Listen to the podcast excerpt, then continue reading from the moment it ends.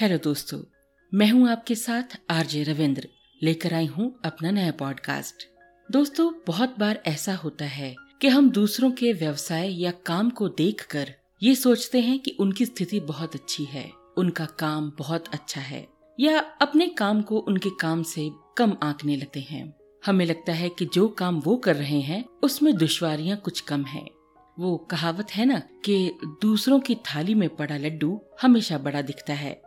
पर असल में हकीकत कुछ और होती है इसी तरह से मुझे लगता था कि जो लोग गाड़ियाँ चलाते हैं, जैसे ट्रक, बसें, जो दूर दराज के इलाकों तक इन गाड़ियों को चला कर ले जाते हैं, उनकी जिंदगियाँ बहुत अच्छी होती हैं। दिन रात सड़क पर रहते हैं नई नई जगहों पर जाते हैं, घूमते रहते हैं, और घर परिवार की खास कोई जिम्मेवारी भी नहीं उनके सिर पर मुझे लगता था, महीना भर घूमने फिरने का काम करना नई नई जगहों पर जाना मौज मस्ती करनी, और महीने के आखिर में पगार लेकर एक दो दिन के लिए अपने घर चले जाना और उसके बाद फिर निकल जाना सफ़र पर। वाह, क्या ज़िंदगी है। लेकिन इन जिंदगियों की हकीकत कुछ और ही है दोस्तों।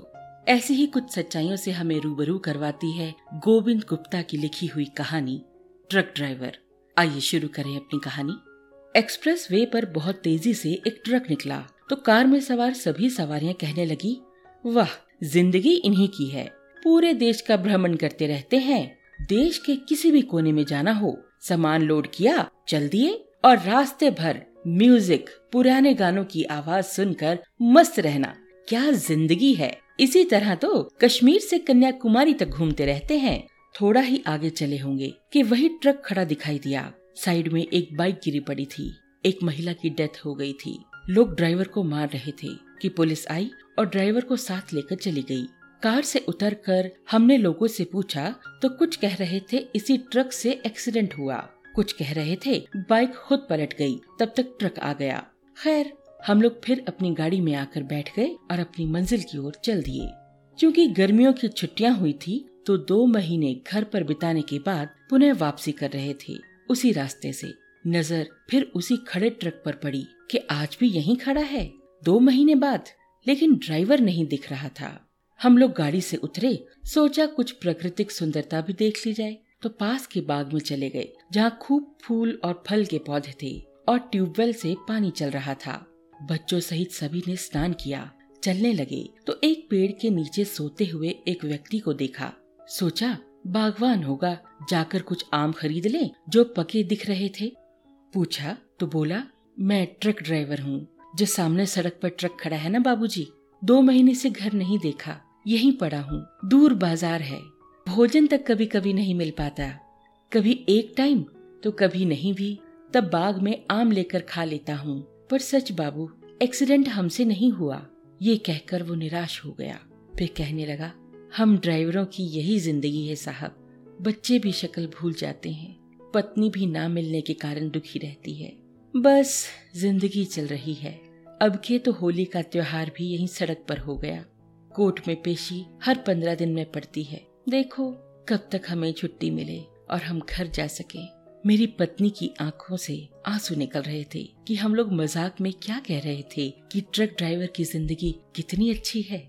हम लोग कम से कम सुबह शाम एक दूसरे के साथ तो रहते हैं, पर ये लोग हमारे लिए ही सामान ढोते हैं और इतने कष्ट में रहते हैं।